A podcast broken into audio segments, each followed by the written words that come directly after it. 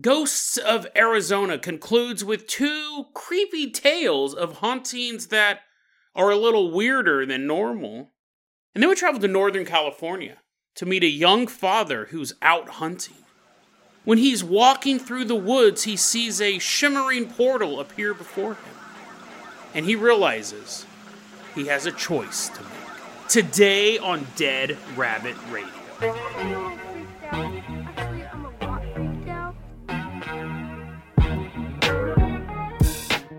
Everyone, welcome back to another episode of Dead Rabbit Radio. I'm your host, Jason Carpenter. I'm having a great day. I hope you guys are having a great day too. I hope you guys have some awesome plans for the weekend. As you guys know, I've been talking about it about a month now. This weekend, May 14th, I will be at the McMenamins UFO Festival in McMinnville, Oregon. I've been looking forward to this. I've been looking so forward to this. This is really awesome. We're going to have a vendor's table up. We're going to be giving out free stickers.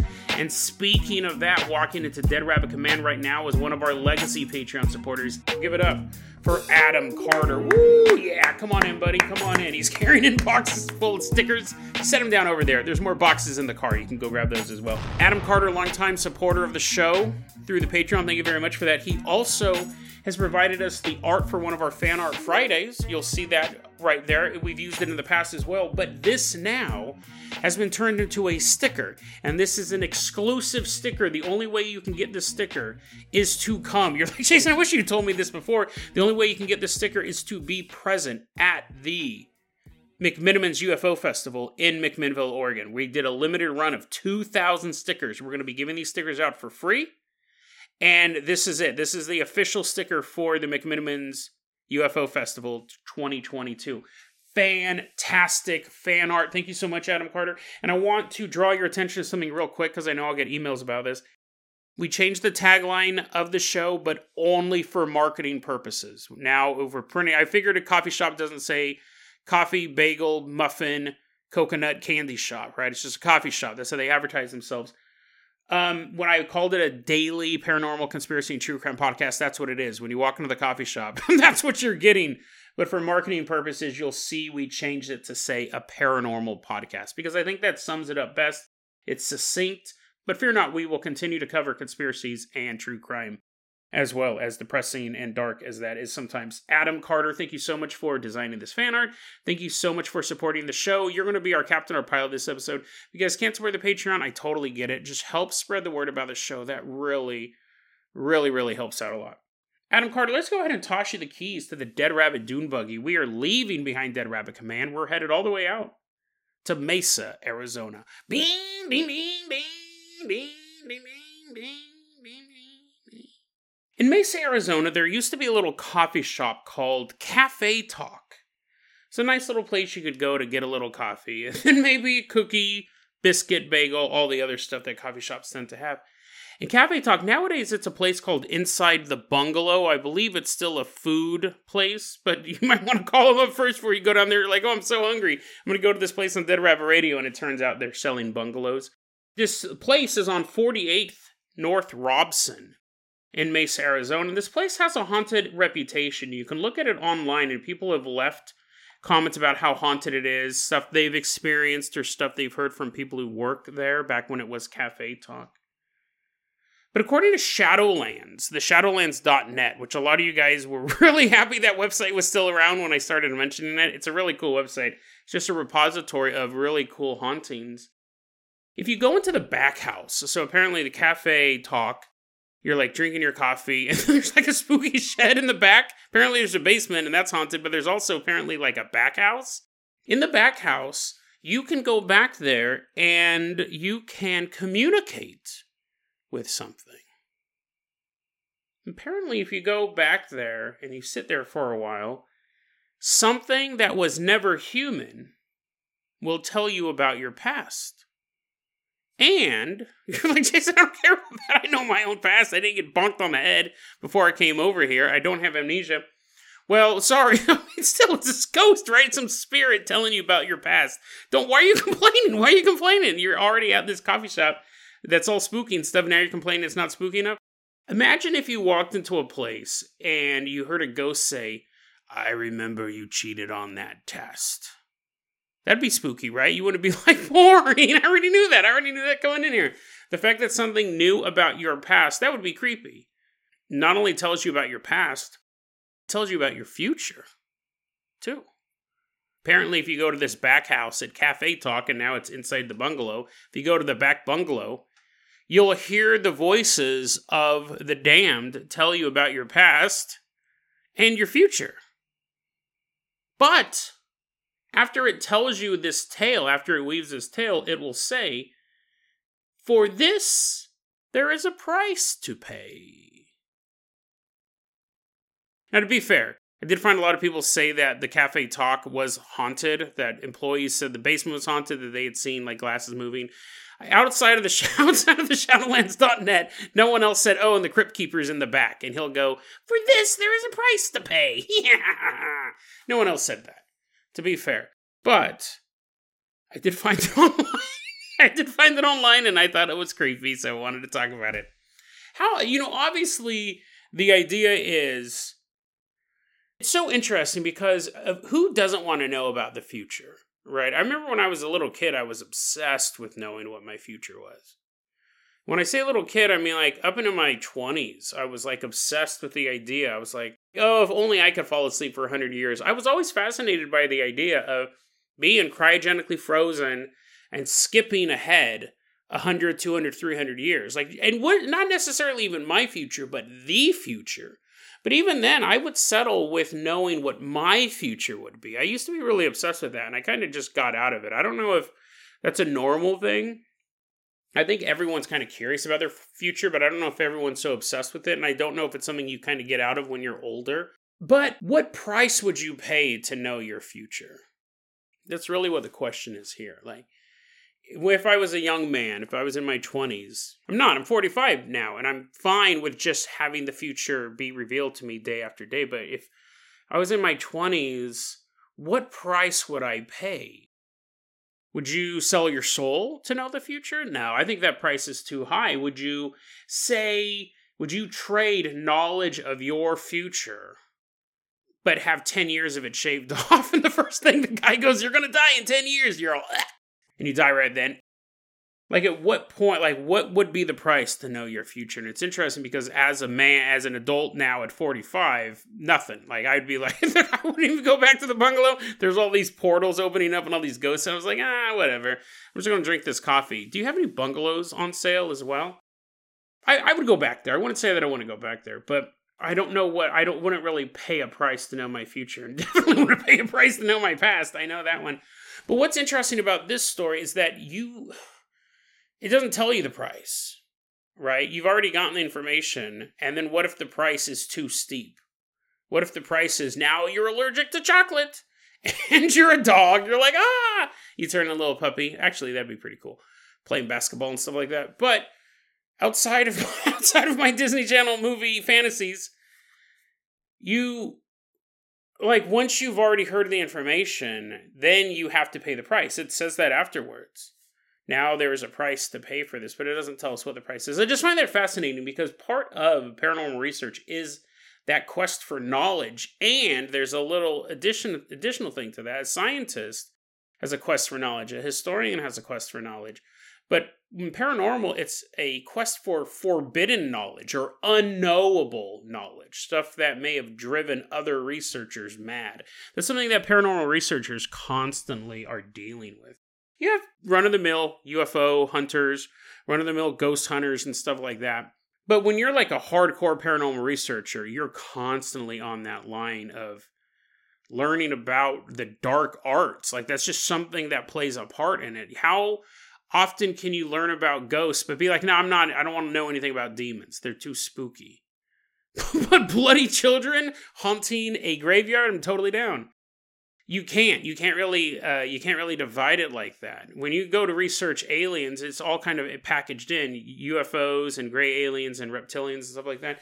But none of those necessarily like you can be aware of like the galactic federation you're not at personal risk.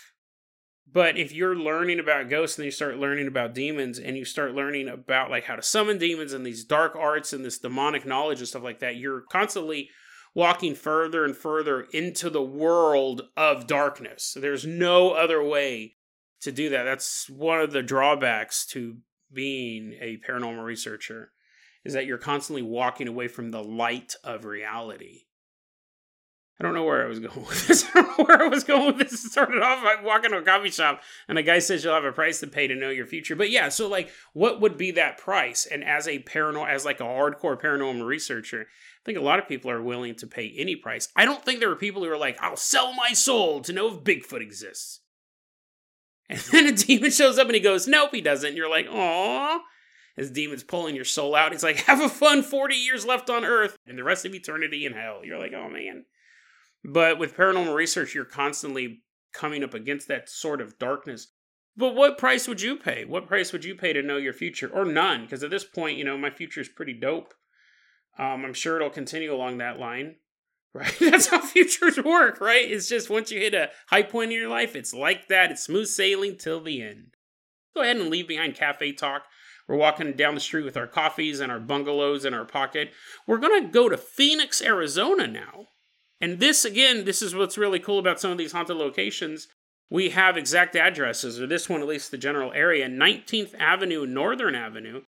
Right now, as we're walking down the street, we see it's an Albertsons. It's an Albertsons grocery store. But before it was an Albertsons grocery store, it used to be the Good Shepherd Home for Girls. This was a Catholic facility.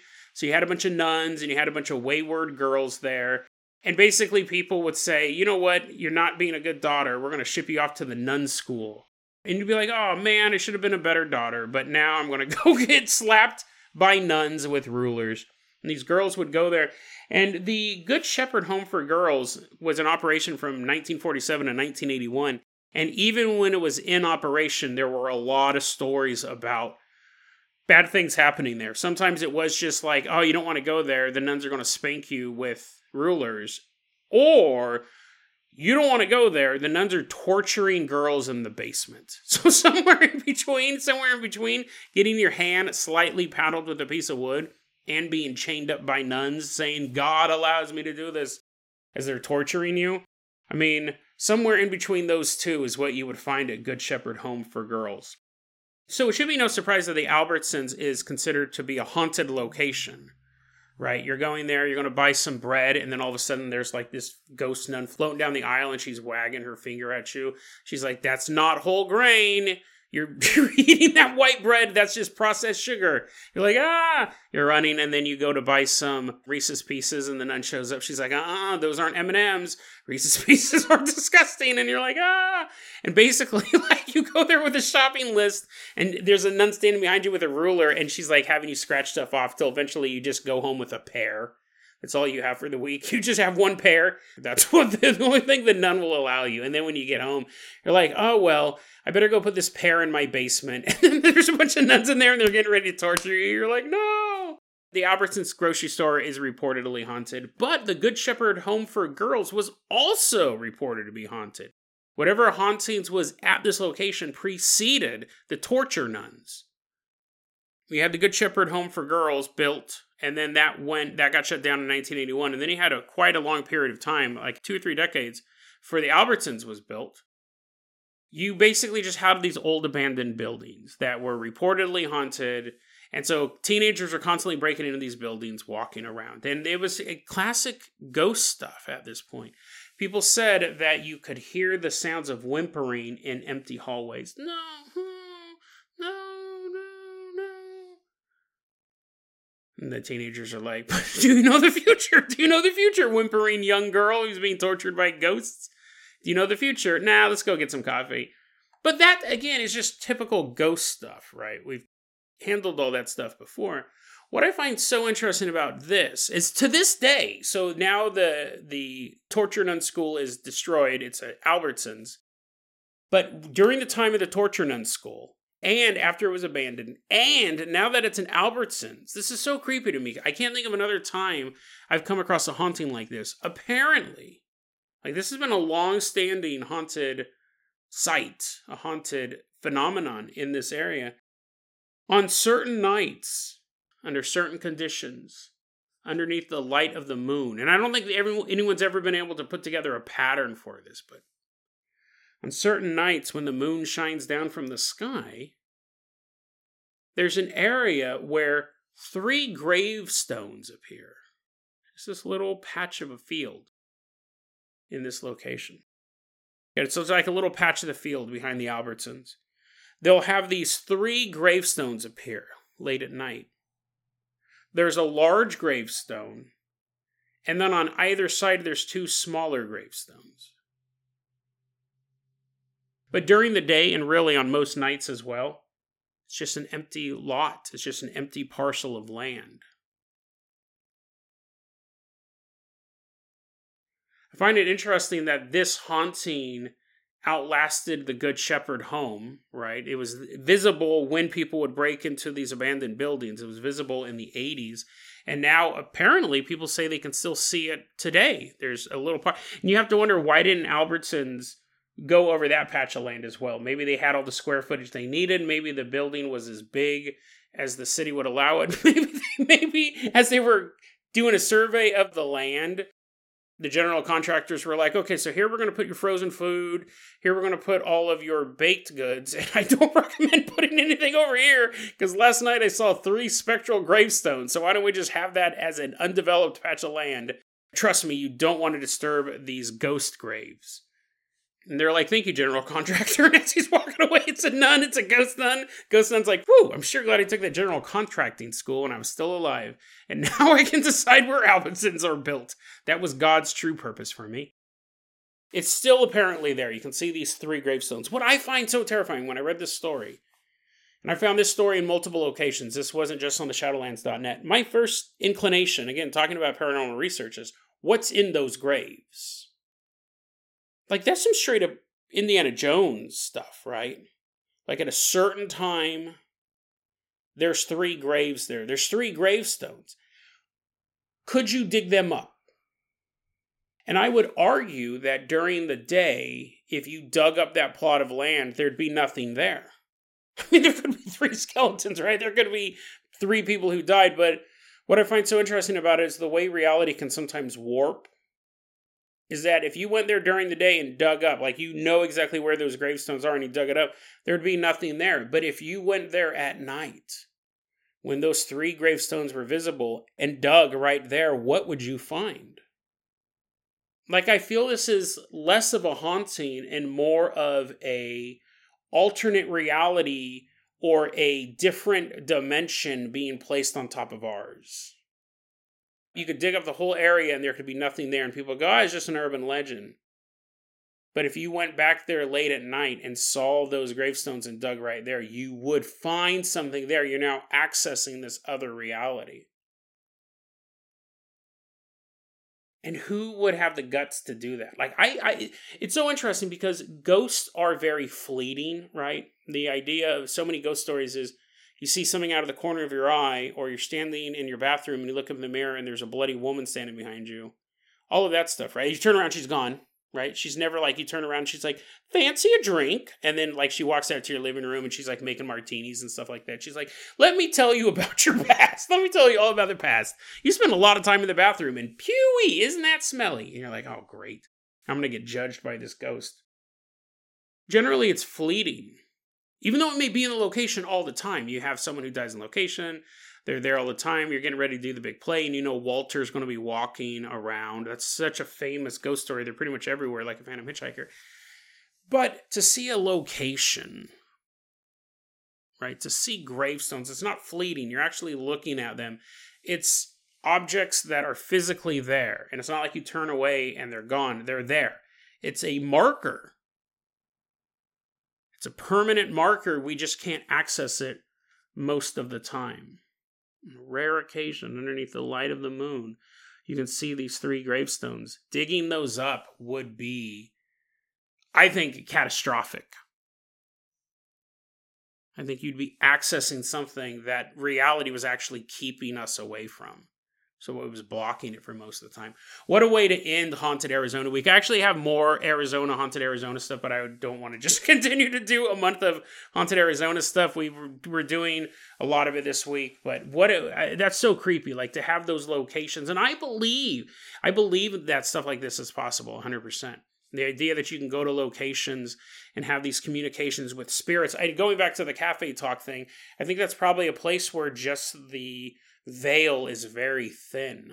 I mean, it could be a made up story, right? These all every story I cover on here could be made up, but it could be a place where the veil is so thin that something is able to speak to you. And Arizona has a long reputation, a very long reputation of having a very permeable barrier between our reality and the next. And that's actually a great segue for the next story. Adam Carter. Let's toss you the keys of the Carpenter Copter. We're leaving behind Phoenix, Arizona. We're headed all the way up to Northern California. I just came across this story the other day. I came across it on Tuesday, and I was like, "Man, this is a great way to finish out the week. What a, what a cool and creepy story." It was posted online by someone going by the name Nobody Is Here 71. I really want to point this out. I like pointing this out. I was looking through his posting history, and it's just a bunch of normal stuff. Just a bunch of normal stuff. These what makes these stories feel so authentic, right? You post about just random stuff, stuff that's going on in their life, stuff they have questions for, and then they post this absolutely bizarre story, and it just adds that credibility to it. This story isn't necessarily his, it's actually happened to his father, and we're going to go ahead and give his father the name of Peter. The story takes place in the early 1970s. The reason why we're in Northern California is there's a little homestead near the Klamath River in Northern California. The Klamath River, this location, he's by the town, or the, the biggest town there, the closest to is Eureka. Not Eureka. Yreka? Yreka, maybe? And so, anyways, Peter is a dad. He has a wife and little baby. Little baby that eventually will post online under the name Nobody Is Here 71. And this is just an outdoorsy family, right? They got this little homestead by the river, and Peter goes out hunting all the time. He knows this area very well. Specifically, he's hunting through the Shasta Trinity Forest area. Now, Mount Shasta has a long history of being connected to paranormal activity. So, this story again tracks for this area. So, one day, Peter goes out hunting in the woods.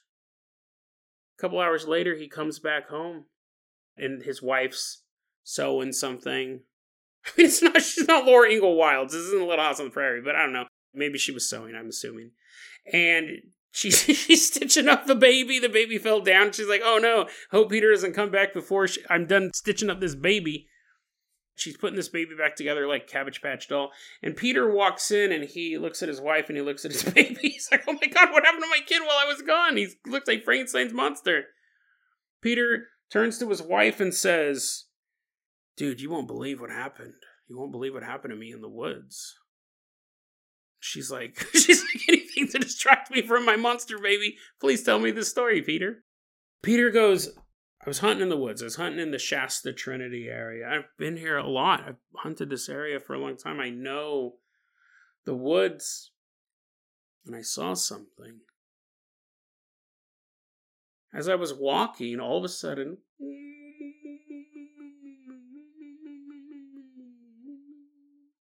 a portal opened up in front of me. And I'm looking at this.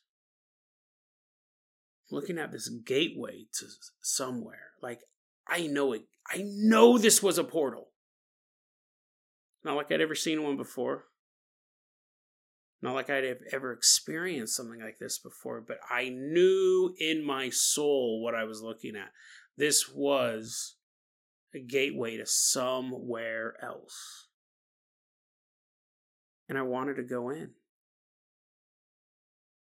I wanted to step into that portal.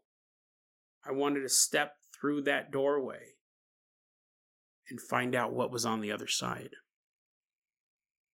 But even though I'd never seen a portal before, even though I'd never experienced anything like this, I knew, I knew once I stepped through this portal, I could never come back. It was a one way trip. I just knew it. And I wanted to walk into that portal, but I would never see you again. I'd never see our baby again. I'd never see home again.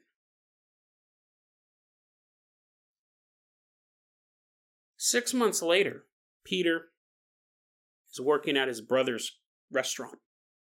He's working the graveyard shift.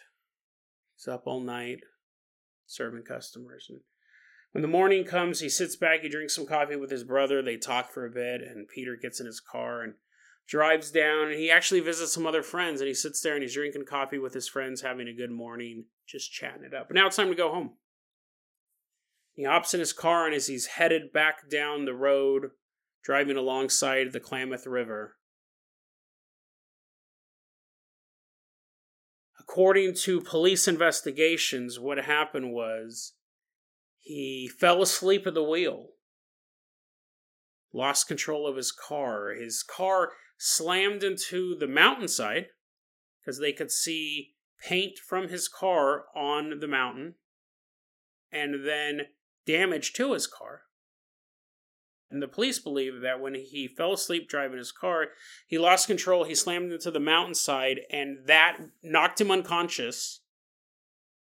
And then the car drove off the road into the Klamath River and he drowned. This story is this story really kind of stuck with me. Standing there looking at this portal and having to make the decision about whether or not to step inside of it. When I was 20, I had a family that loved me, but I would have stepped through the portal. At 45, I still have a family that loves me. I'm assuming that I haven't burned many bridges. But would I step through the portal now? If I had, you know, my family is my family that I grew up with. If I had like a wife and a kid, I, even in my 20s, I may not have stepped through that portal. But maybe. maybe my baby's like, Papa, Papa. I was like, see you later, loser. I'm going to the other side. Papa, leave me. But that's life, isn't it, right? You're giving these choices. He stumbles upon something that so many people would love to see. Wouldn't think twice about walking through that. We covered this story a long time ago about that guy in Arizona who kept wanting to jump off a cliff because he thought a portal would show up and like the people in town had to keep stopping him. And here's this guy just out hunting one day and he comes across proof of other dimensions, alternate realities, gateways to another world. He just stumbles upon something that people spend their entire life searching for. He decides not to walk through that portal, an experience that a minute number of humans throughout history will ever have, standing in front of a portal to another world. I mean, it truly is statistically extremely rare, right? It's so rare, people don't believe they exist. People believe they can't exist. It's that impossible sounding, but here he is. And he chose not to do it. And then he died six months later. That's why this story sticks with me. He said, No, I want to be with my family. And he only had from that moment on six months to be with his family. Had he known then, had he gone to Cafe Talk in Mesa, Arizona, had he known when he looked at that portal that he only had six months left to live on Earth in this reality, if he knew at that moment in six months he would be dead, do you think he would have walked through that portal?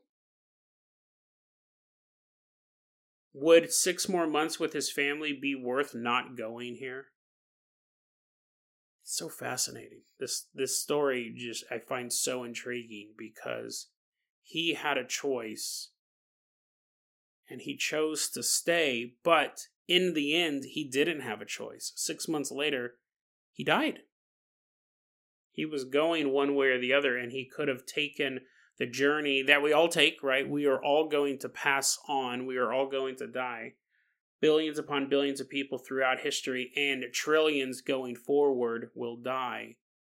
Or he could have taken the path that happens to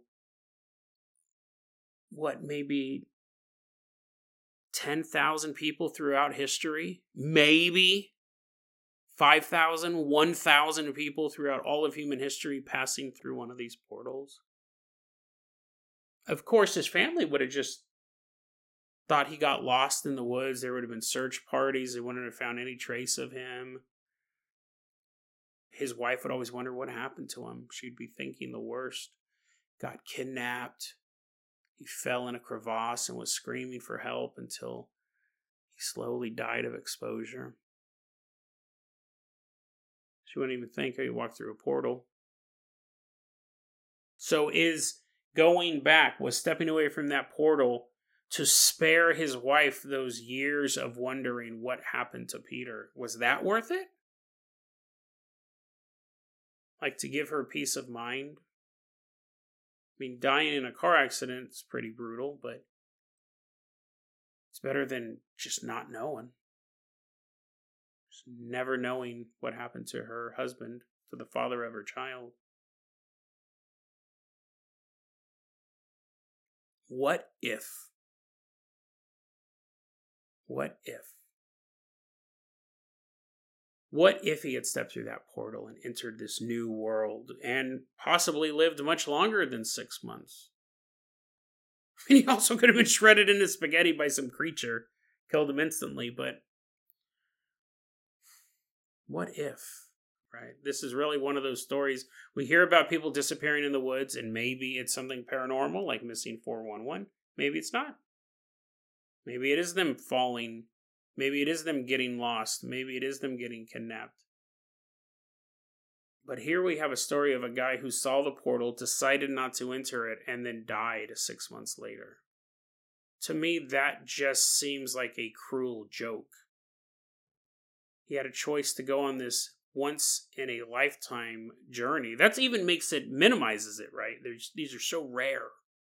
He had the chance to go on this journey and he chose not to to be with his family and then fate took him from his family anyways when peter walked into the woods that day he thought he was just going to go on a normal hunting trip like he's done so many times in the past instead he was confronted with proof that the world is not what it seems but six months later his family was reminded that the world is what it seems random chaos, unpredictability. Maybe there is an advantage to knowing what the future holds for you, no matter the price. He could have either known the future and avoided the car accident, or known that there was no way to avoid his death six months from now and step through that portal. Peter was offered a choice that day to enter the portal or to walk back home. But I know whether or not Peter was destined to die six months after that, or if he lived a long life, he would spend every day of that life asking the question what if?